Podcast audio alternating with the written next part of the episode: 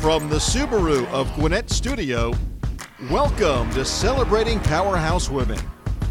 Celebrating Powerhouse Women is proudly presented by CAB Incorporated and Capital City Home Loans. And hello, friends, and welcome back to another exciting episode of Celebrating Powerhouse Women. I am your host, Amanda Pierce, and this is the series that salutes and recognizes women leaders making an impact in our community. Today, it is my great pleasure to have in studio Lee Sanders, who is a leader in the community arts. Welcome to the show. Thank you, Amanda. I'm so happy to be here. I'm excited to be here with you as well. Um, for those of you who can't see her, you will be able to see her beautiful. Um, her beautiful attache when you when the photos come out but she's got on a lovely dress that matches her lipstick perfectly and her shoes perfectly and her necklace matches her eyeliner perfectly so she just looks phenomenal oh, i can tell you. the creativity and, and the artistic side by the way that you've done your makeup Thank you. For our um, listeners out there who might not know you because you do so many things specifically in the arts community, just kind of give a brief synopsis of, of what you've been doing here lately and some of the entities that you have uh, been aligned with uh, not too long ago. Oh, absolutely. So I kind of started out as uh, in the corporate world, kind of followed a traditional path, got into graphic design and usability design, and um, about around 2015, I got involved with a little local arts organization started by two incredible restaurateurs, Ben Bailey and Chris Collin, called the Dizzy Gypsy, and I literally tell people it just fell in my lap. I walked into this place and it suddenly was mine, and ever since then, I've just become known as the art lady around town, around Gwinnett, and even a little bit of Atlanta, but mostly Lawrenceville, Georgia. And being centered on the Lawrenceville Square for the last six years, I've been able to get to know so many amazing creative artists, young and old, all of the business owners around who are very supportive of the arts, and especially the city um, council and the mayor, and everybody is amazingly supportive of the arts. We have an incredible art community in Gwinnett, mm-hmm. and I just feel like my mission is to uncover it and help launch them into the stratosphere.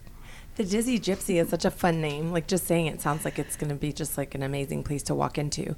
Uh, define a little bit because I was unfamiliar until you shared with me the concept of the Dizzy Gypsy. Like if someone were to walk through the doors, what they could expect, and uh, who they might meet, and who you serve through the the Dizzy Gypsy. Well, the Dizzy Gypsy right now is literally just me, so there's no doors. But um, previously, when Ben and Chris started it, it was on the Lawrenceville Square.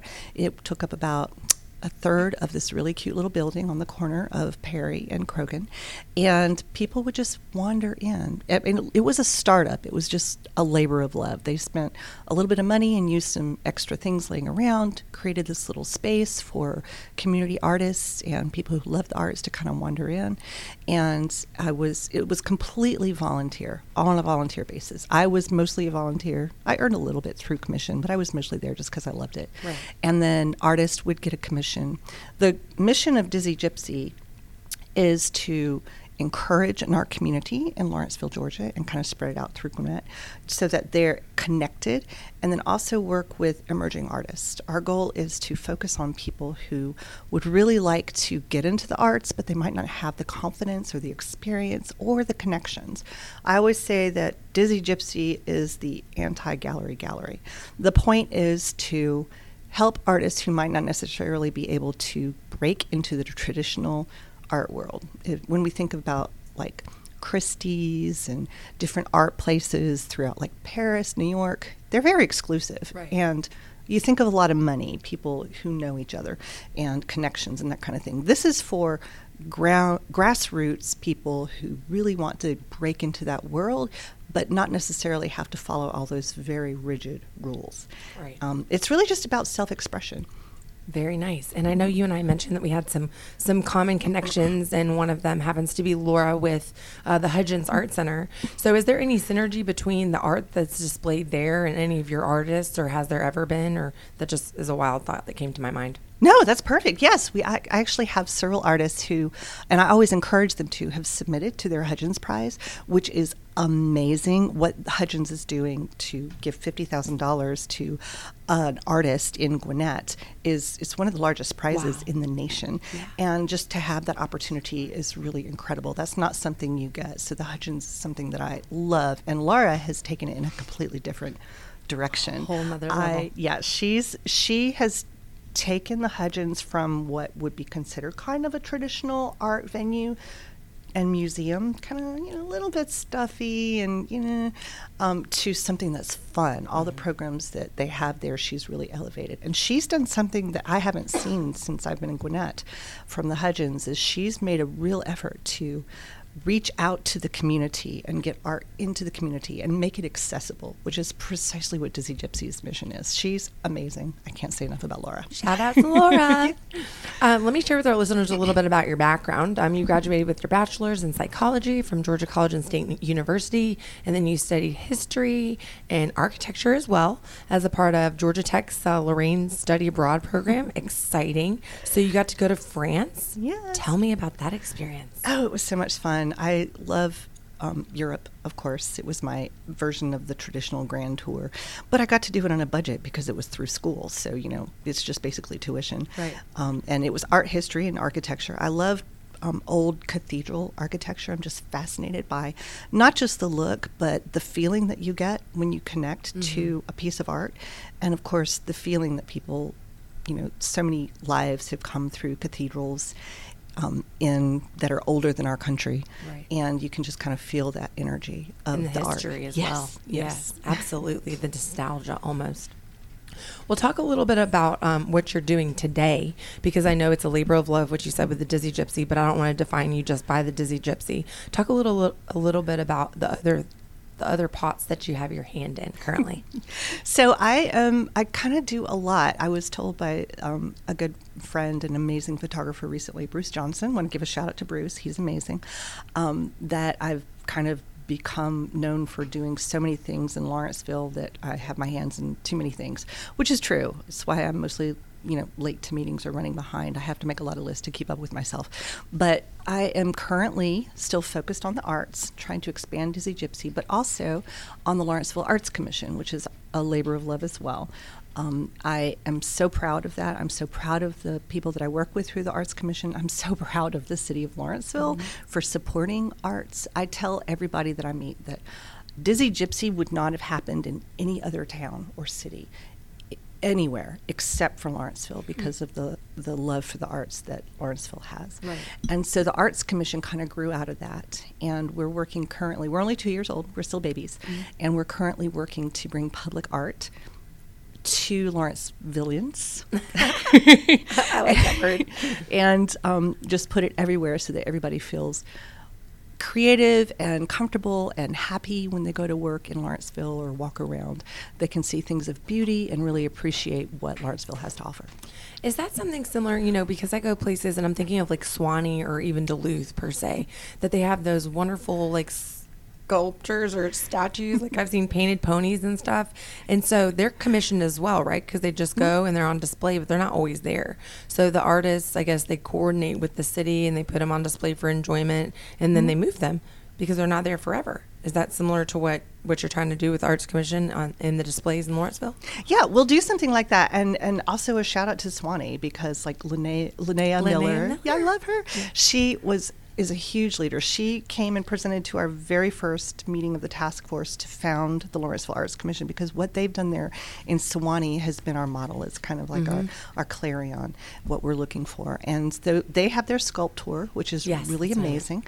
And eventually we might do something like that. But right now, this year, we're mostly focused on murals because that's something that we can do. Right. Um, we, we've got some cool paver art coming, which I, I can't wait to you know get some PR out about. We've got some call for artists to do community art, and we're also working on a fund to help business owners implement art in the town. So it's going to be a grant. We'll we'll get all that once we get it formalized to where we can give some money to business owners who want to hire an artist Nice. to put, say, a mural on their business wall Building, or yeah. a sculpture in front of their their business or their venue.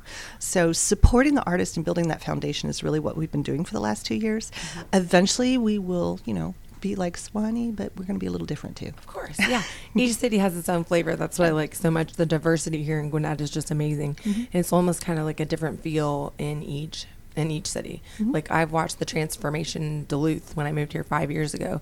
It has just accelerated and advanced like tenfold just in the past five years. So I love what they're doing. Um, let's talk a little bit about you personally. So you mentioned something me, while we're still kind of on the creative side um, to me about being a pin-up model. Do elaborate because that sounds sexy and fun, and I don't know if I have a misconception of what that is. But please help me and our listeners understand what you do as far as uh, pin-up modeling. Yes. Okay. This is something I. This is my form of art. A lot of people say you must be an artist because you work with so many artists. It's like, no, I'm not an artist. I just love working with artists. Well, this has become my form of art. Um, I love vintage. I always have loved vin- the vintage look, but I kind of, again, just like the Dizzy Gypsy, it literally fell on my head. Um, I was involved with a, a a cancer organization in Gwinnett called Beyond the Ribbon. The amazing Bobby Menig yes. um, runs that, and she was doing a fundraiser car show and it was the first car show she'd ever done. And she's like i need pinup models. And she's like arlie you do all these other things. You're relatively cute. Why don't you would you be a pinup model? I'm like sure. I don't know what to do but okay. And so she connected me with these also amazing women the georgia pinup posse.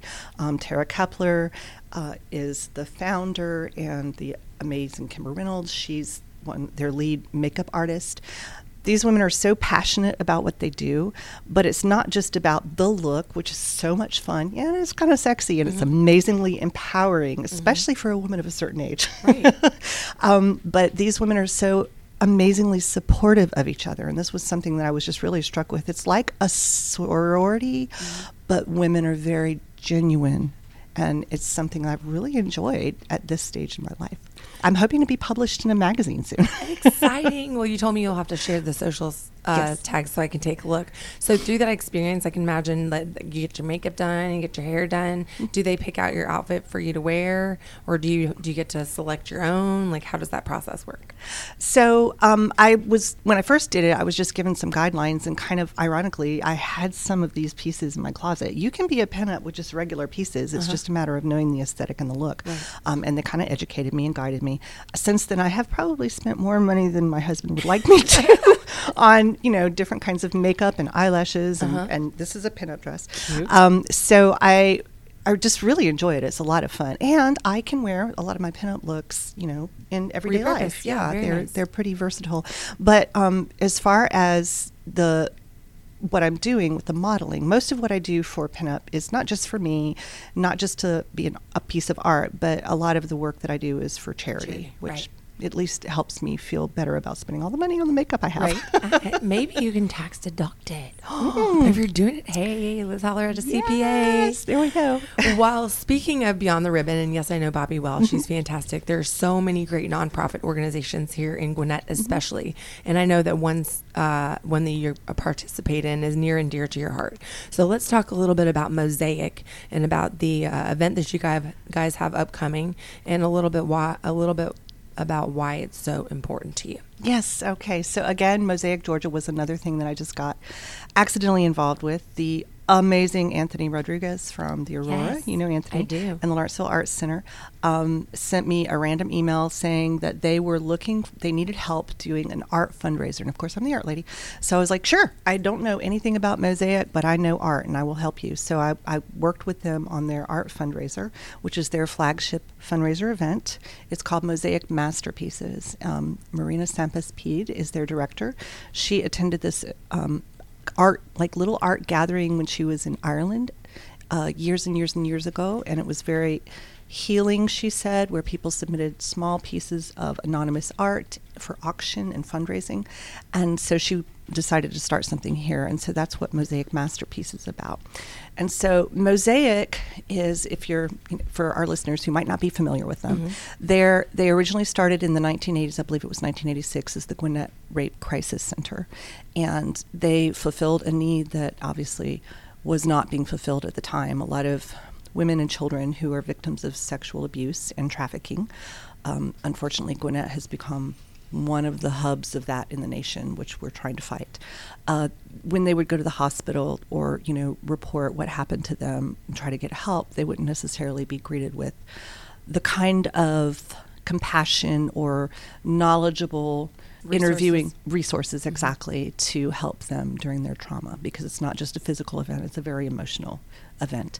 And so Gwinnett Rape Crisis Center addressed that. They have nurses. They're called um, SANE, I believe it's Sexual Assault Nurse Examiner, who are not just trained in nursing, but they are also trained in the interviewing skills and the psychological skills to help uh, work with victims of trauma when they're so sensitive trying to talk about what happened to them. Mm-hmm. And so, since the 80s, they've really um, served an incredible need throughout Gwinnett and Metro Atlanta area. They're they r- work with a lot of people throughout Atlanta, mm-hmm.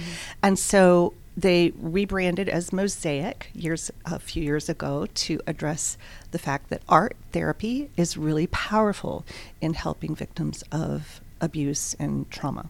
And so they've just started a new uh, art therapy program. They wrote a grant for it, and I was really honored to be asked to kind of help with that called the Wellness Collective. Ooh. This really amazing girl, young lady, woman, who um, has, is a world traveler, but they brought her in to kind of lead this program, and it's just getting off the ground. Her name is Aisha Gallo.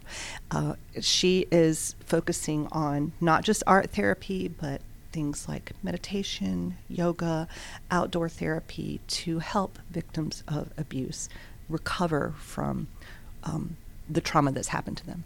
One of the reasons this is so important to me, uh, and this was really, really, of course, hard to come about be, uh, to expose because most women who have been victims of rape have a very hard time reporting because it's so traumatic, and our culture doesn't necessarily always support that coming forward with what's happened to you.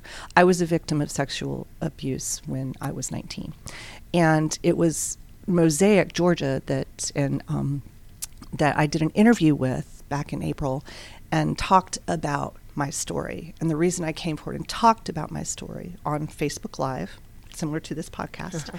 was not because I want to be, I never want to be identified as that. It's taken a while to recover from that. I mean, this was decades ago. Right. But I want, it was really important me, to me to do it because, again, as a woman of a certain age who's learned what I've learned over these years, eh, I want young women out there to know that if something has happened to them, they're not alone.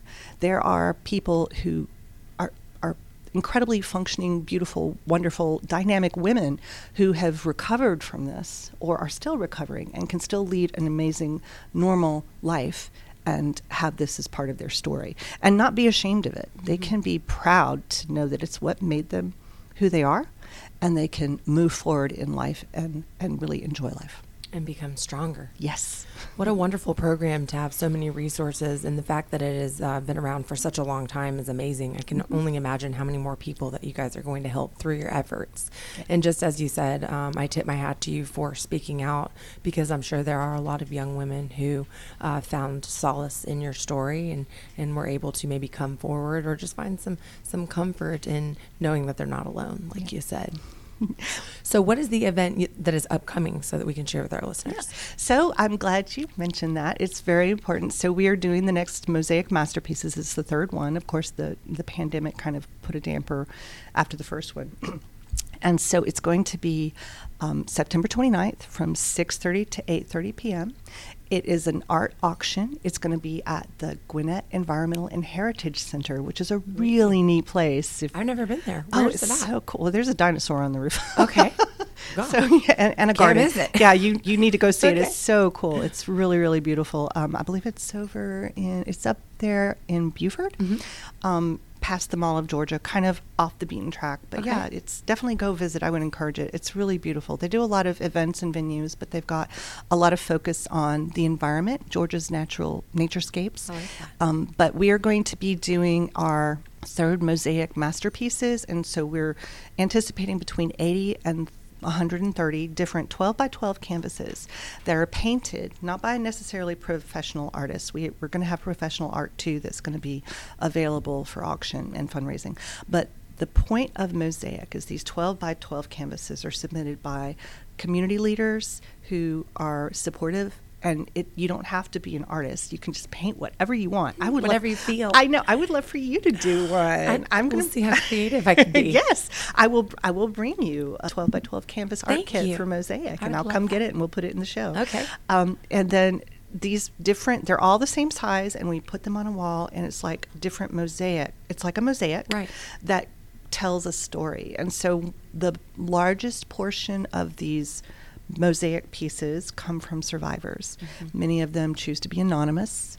Uh, some of them will list their names, and but the point is they're using art as a way to express, Express, yeah. themselves. And when I did the show, when I worked with them to do the show last year, I was really just amazed at the art. It was all, it was just incredibly representative of all our community leaders, but also you could tell, sometimes you could tell the survivor art because Mhm. there'd be a lot of feeling in just this tiny little 12 by 12 canvas. You could feel it when you see the art. So all of this is on sale or at auction Mhm. and the proceeds go to help Mosaic do what they do. They have some great programs. And it will be also available online for your listeners who might not be able to make it. Uh, follow Mosaic Georgia on social media, Instagram and Facebook, and we'll be posting ways that you can purchase tickets, you can donate, you can be a sponsor. We still would love some sponsors, Mhm. and uh, or just come to the event and have a good time. So what is so each piece? Because I'm trying to get a, visual. Do you put it all together, kind of like a puzzle, like you said, the mosaic, to get like one grand picture of all the individual 12 by 12s, and then each piece is available for purchase. Correct? Yes, and, and of course it'd be really cool if we could just put it all together like you described. Uh-huh. They did that one year at the O Gallery, which is an amazing Oh. place. Uh, the the owner of that is just really really innovative. Another art lady, um, but it kind of depends on the venue. you Right. kind of have to display them Display, however yeah. the venue. Uh-huh. So in this case, we're going to have them lined up around the room, um, and you can get up and clo- get up close and look at them, or you can stand far away and see what the holistic picture of Looks all like, of them yeah. is. But it's really kind of a powerful experience to see all of those pieces in a room together. Together. Well, I can tell you're very passionate about it, so I'm very excited for you guys. And again, uh, what was the website that people can contribute or or learn more about the Mhm. event on the 29th? So ma- mosaicga.org, I believe, but just Google Mosaic Georgia Mhm. and you will find it. The Google is amazing. The Googles, I say that. Well, this is a perfect time as we are um, gonna we're gonna switch gears here in just a moment. But in the meantime, we're gonna have a brief word from the supporters of this enthusiastic series, our sponsors at CAB Incorporated and Capital City Home Loans. Since 1982, CAB Incorporated has been a distinguished leader in manufacturing and global sourcing, serving a variety of industries, including infrastructure, hydraulics, automotive, and rail, with their precision machined iron and steel products. As a woman owned company, CAB Incorporated is proud to be a returning partner of the Celebrating Powerhouse Women series. With strong roots in the past and firm footing in the future, Capital City Home Loans combines an old fashioned sense of community with a progressive attitude. They are a trusted full service lender, offering mortgage finance products and empowering their associates to help clients choose the best options. They are focused on being the best and strongest lender in the Southeast. Visit cchl.com slash locations to see all of their offices, including Gwinnett. All right, and welcome back to Celebrating Powerhouse Women. I'm your host, Amanda Pierce, joined in studio by Ara Lee Sanders. And we were enjoying a conversation about the upcoming Mosaic event on September 29th. I look forward to submitting a piece of art. God bless whoever makes that purchase. And uh, we'll see we'll see what I'm able to manifest with my creativity. But being that you're so robust and you're so creative yourself, I wanted to ask you, Arlie, what does creativity mean to you? Actually, you know what? That's pretty simple. Um, self-expression, expressing who you are, telling your story. Uh, I I have never been really good at following rules or you know staying inside of the lines. I don't stay in my lane very well. Wish I did. There's been times when it's you know come back to haunt me. That's okay these Yeah. days. It's called being a disruptor. Yes, And oh, now good. that's acceptable. yeah, my, my mom was like, "No, don't be a disruptor." Yeah, but now it's great. Now it's good. Celebrate it. I Mhm. love it. I'm, this is my time. so, but yes, creativity is just the freedom and the permission to express yourself and tell your story. A way to find your voice, whether it's through any kind of medium like painting, like drawing, uh, like podcasting and sharing stories with other people. That's Mhm. very creative. Um, music, music is very important to me. It always has been, and, and um, music is something that I really, really celebrate. I wish I were better at it. I play a little bit of guitar, I play piano, I sing, but I'm kind of awful at all of them. But I really enjoy it anyway. Um, but yeah, that's what creative creativity means: expressing who you are as a human and a person and your story. if somebody were trying to kind of tap into their creativity because you know some different personalities you got the type a type b you know some people only see black and white they're unable to see the gray and there's some people that live in a lot of ambiguity what would you suggest um, in order to kind of explore your inner self and try and tap into some of that creativity if you're unaware of what's inside Mhm. I would say stop listening to other people. stop listening to out- the outside world telling you what to do. Again, don't follow the rules. I mean, there's time for rules, but you know, again, know the rules so you know how to break them properly. Um, it stop listening to the people outside of your head and inside of your head who are telling you you're doing it wrong, telling you you're you're you have to be a certain way or you have to look a certain way or you have to behave a certain way, and just try to find yourself. And there's different modalities to do that, and that's hard to do, especially when you're young. You know, you you have I have a 21 year old daughter and a 17 year old son, and they're so amazing. They're incredible, but I, I watch them probably like every other parent does and say, Oh, I made that mistake before. Are you sure you want to do that? But I have to kind of let them learn their own lesson. It's part of, you know, growing and finding mm-hmm. yourself. But if you start following those rules too closely or listening to outside voices, you're not going to find yourself. Now, you can still find people who will help guide you, that will give you opportunities and people that you can learn from. Don't shut them out. But um, judge judgmental people, I have no time for. Absolutely. well, speaking about your family, you and I shared a conversation earlier this week, and I'm going to do it. Shout out, happy belated birthday to your husband as you guys celebrated grandly yesterday. So, Mr. Sanders, happy birthday to you. Actually, it's Jenkins. Oh, Jenkins, he's sorry. Jenkins, but that's Sorry, okay. Mr. Jenkins. Happy belated birthday. Um, tell us a little bit about your family and a little bit about the dynamic and a little bit about maybe the, the love story behind you and Mr. Jenkins.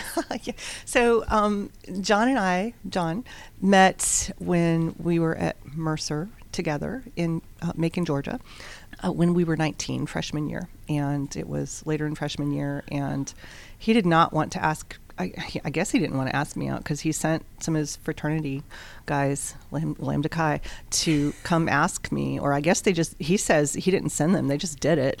Maybe they were playing matchmaker. They totally were. And then I had a, a um, a- a really, really good friend, Zoe Hodges. I have to get a shout out to her too. And she's finding herself. She's becoming a model. She's amazingly creative. I, I really, you know, support her in that. Um, who then encouraged me to go out on this double date with him.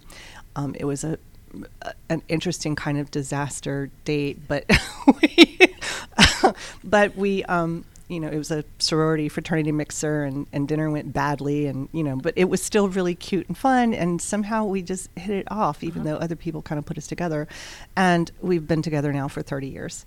Um, we got married after nine years of being together. I I wasn't really interested in getting married because again, that's like one of those rule kinds of institutions. Right. Um, but his parents eventually were like, oh, "Gosh, you guys, seriously, just Just do it. we'll pay for it if you'll just do it." Right. Formalize the arrangement. Yes. And his parents are absolutely incredible. I love them so so much. Um, so yeah, they it's our our story is mostly other people making sure we stay together or get together in the first place. Um, but after we got married, we had our first child, Brenna. She's incredible. She's a little version of me, a rule breaker, which sometimes is hard to watch because I See so much of yourself in her. Yeah. I'm like, oh gosh, I know how this is going to work. But so far, she's done great. She's an incredibly strong woman. I'm so proud of her. And then my son, Lee, um, he is 17. He's amazing. He's my quiet one. He's a typical teenage boy, but he'll sometimes surprise me with, you know, words of wisdom out of nowhere. And I'm like, how are you only 17? Um, but that's just him. And both of them are artists. She's a musician. She sings around town. Um, she has for years with a, a really talented musician and one of the OG Dizzy Gypsy artists. He's actually the reason I got into Dizzy Gypsy, Max Eve, and he's a little local celebrity. Celebrity, he's pretty incredible. Um, and she's done an album with him, and she's currently at Georgia State University trying to be pre-law. She doesn't want to pursue music, but she still does it because it's her passion. Uh, and then my son is an artist. He's constantly drawing on his iPad. I mean, constantly. He doesn't like to show me what he does. he's very protective of his art, which I get. I, mean, Yeah. I, I don't pressure It's him or anything. expression. It's expression, but I just have a feeling like one day there'll be this, you know, cartoon on Turner or something that he's completely Did, yeah. written and, and becomes famous, and I didn't even know about. That's that's my son. But Mhm. yeah, they're amazing. My children are the heart of me, and um, I wouldn't be here without them. I, I tell them all the time. There's been so many times in my life where they saved me. Aw. I didn't save them. Well, you shared with me um, what your husband does, and I believe it's it's primarily work from home, Mm-hmm. what he's able to do, and then also uniquely your son does like online classes Mm-hmm. at home. So I asked you a question earlier in the week about kind of like finding balance and being surrounded or just being in each other's company, you know, for an extended period of time throughout the day. Um, what do you guys kind of do to kind of keep? I don't want to say keep the peace because that sounds like there's disruption, but to um, not get on each other's last nerve and how that you yourself are able to to stay sane in that uh, close knit environment. Yes, and we're all such different personalities, even though we're similar too. So you know, when you you have strong personalities, and I'm so glad we're all strong personalities. There's not a passive one of us in the bunch, but it makes you know family dinners kind of interesting.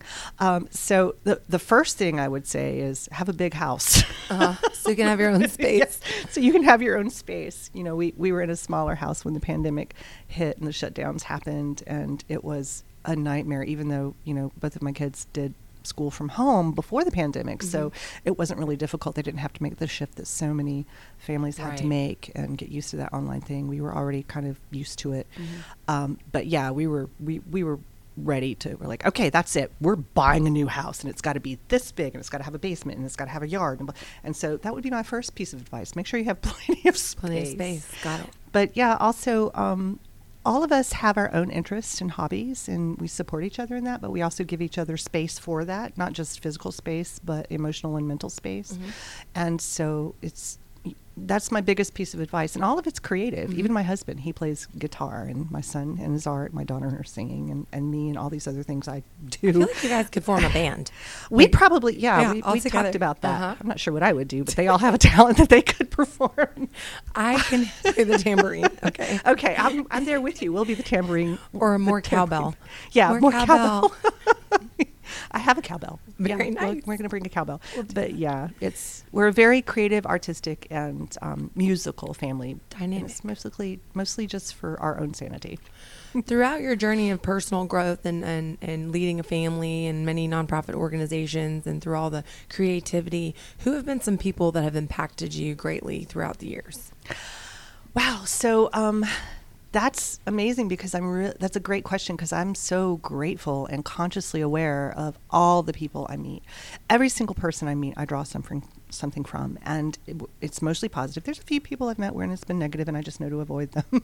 but very, very rarely. Mostly, it's something I get from every single person, including you. You're like so inspiring. When we first had our conversation, I was like, I know this is going to be exciting and fun. Um, but my mother and my grandmother, of course, were very powerful to me. Both of them were cancer survivors. My my grandmother passed away several years ago, but she lived a very long life after having a double mastectomy. My mother's a cancer survivor. She's amazing. I've had two breast cancer surgeries. Thankfully, they were benign, um, and went through a kind of tough med- uh, pharmaceutical treatment to prevent cancer because I'm so high risk. Um, but I think that they're my two biggest influences, and then I have so many other people who've influenced me. My um, the people in my community. I still want to give a shout out to Ben Bailey and Chris Collin because they were the first people who kind of recognized that I had this outside of the box way of thinking and could do something with it. I had spent a lot of time in my life going through school, going through the corporate world, being told, no, you can't do it this way, you need to follow this path. And that just never really worked for me. And so I professionally, they gave me a lot of permission to find my own path, which is what I'm on now. And then I have to give a shout out to Max Eve. That guy has been amazing. He's like such a good friend and such an inspiration. He has taught my kids also that they have permission to be creative, to be artists, to be musicians, and you can make a living at it. Um, instead of saying, no, you have to follow this specific path, go be a doctor or lawyer or whatever, you can follow your passion. Uh, and then just so many other people in the community. I almost can't count. Right. Well, that, that gave a great a great um, foundation, and I'm I'm sure that much like you, I have the mentality that you meet everybody for a reason, Mm-hmm. and you draw something small from that. It could just be a smile, a hello, Mm-hmm. a connection, and shout out to Jasmine because she connected the two of us, and I know we'll be great friends beyond this podcast. Um, but mentorship is something that's very important. I learned throughout my career to kind of reach back as well. There have been so many people, including the man behind the board sitting behind you, who has taken me under their wing, and I've learned a lot from. So applying that in everyday life. Tell us a little bit about like where you grew up. I kind of advanced into today. So take us back and share a little bit about your youth, kind of where where you, where you grew up. Yeah, so I'm a farm girl. I come from a farm, um, and it's it's kind of an atypical uh, story. So my family, the Sanders family, has a farm in Eatonton, Georgia, down by Lake Oconee, three miles from the lake, and it's uh, been in our family. It was it, it's a plantation, um, and so it has that really difficult history of you know the South, and of course it was pivotal in the Civil War because it was also a tanyard. It was it was called Denhamville. So our fa- our family name going back is Denham, and then became Sanders. You know, through marriage became Sanders. So Denhamville, which isn't officially on the map, but it did exist, was a tanyard. So they produced saddles and leather goods and those kinds of things. There's still this amazing giant tanyard chimney that they, you know, used to for. I don't. Un, I never understood exactly how a tanyard worked. I should probably. Wait, so did you raise the animals that you then used their hides? Yes, yeah, like, it was- the farm like with the cows Yep. and stuff. Wow, they they raised them and you know slaughtered them and Right. there was food and Yeah. you know used the hot tan the hides it was a Mhm. whole it was a whole industry and actually it was it's during the civil war supplied a lot of goods to the um, southern confederate states Mhm. and so general slocum in grant's army came you know dispatched part of his the wing of the uh, northern army to burn our plantation down. Oh my goodness! because it was a critical you know piece Right. of the war machine. And they didn't burn the house down. They burned several outbuildings but they were still they could not get rid of that chimney. It still stands there today. It's like a hundred and something feet tall.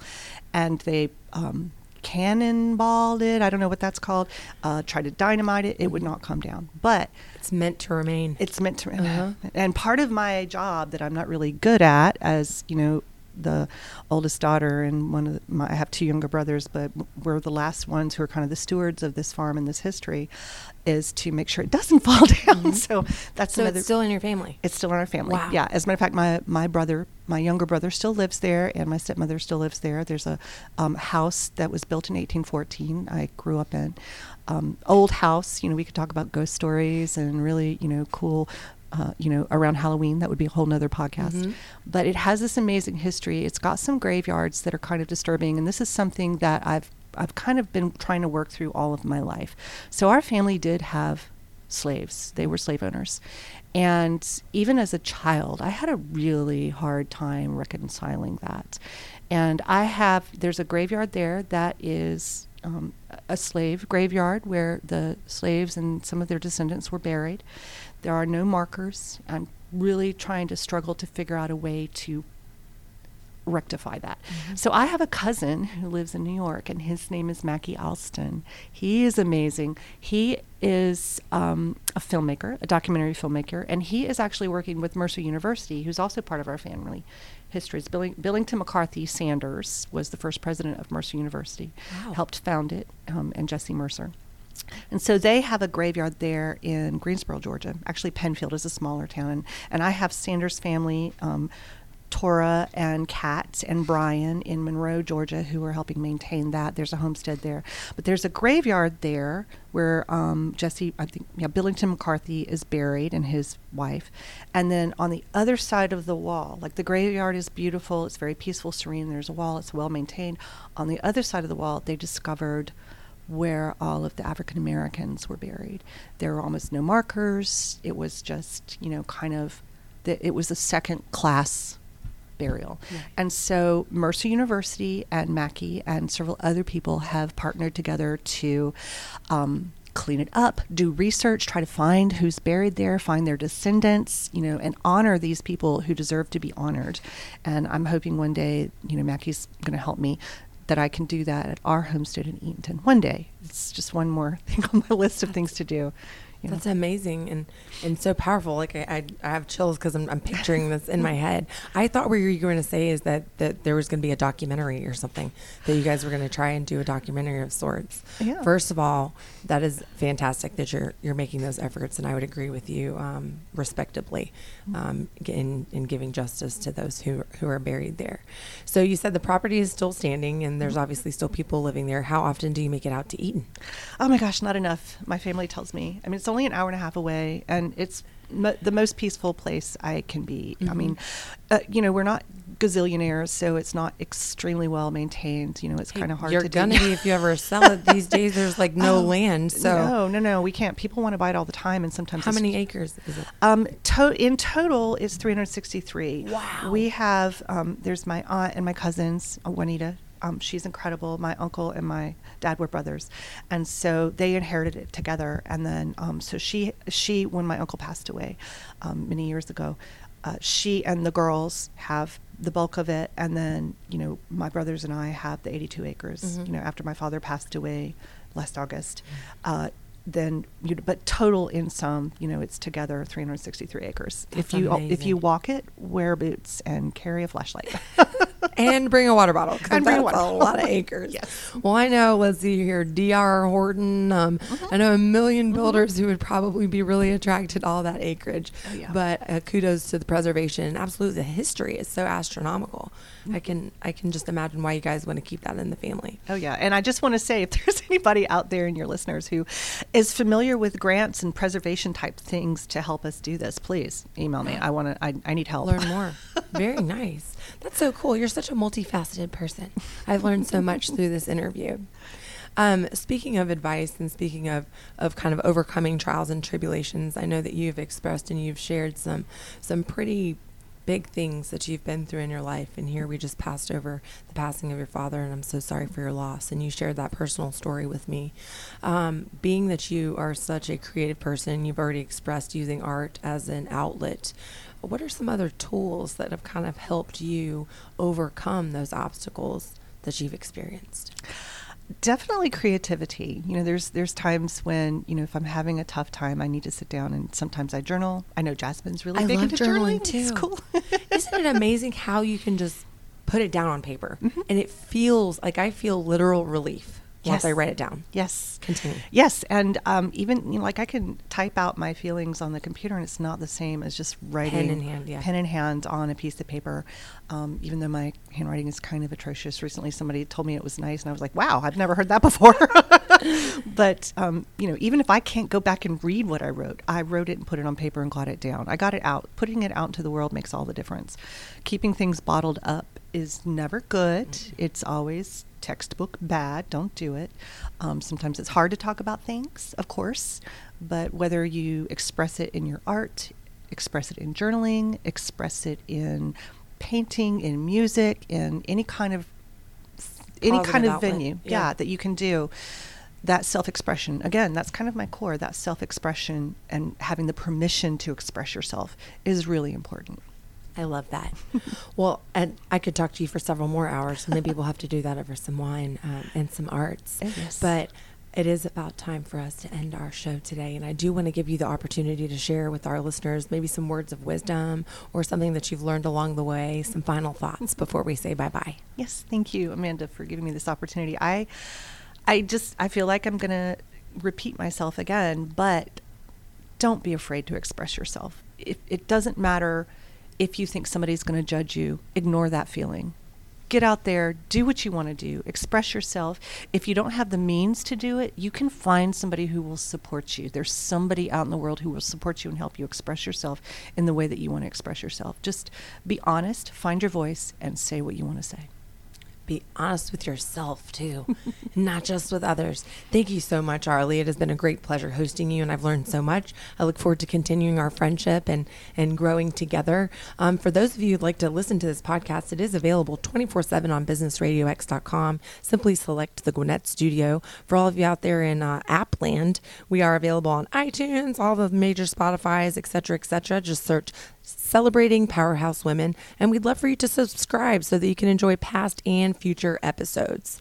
Um, I am your host, Amanda Pierce, and we look forward to seeing you next week. Thank you for joining us on Celebrating Powerhouse Women on Business Radio X.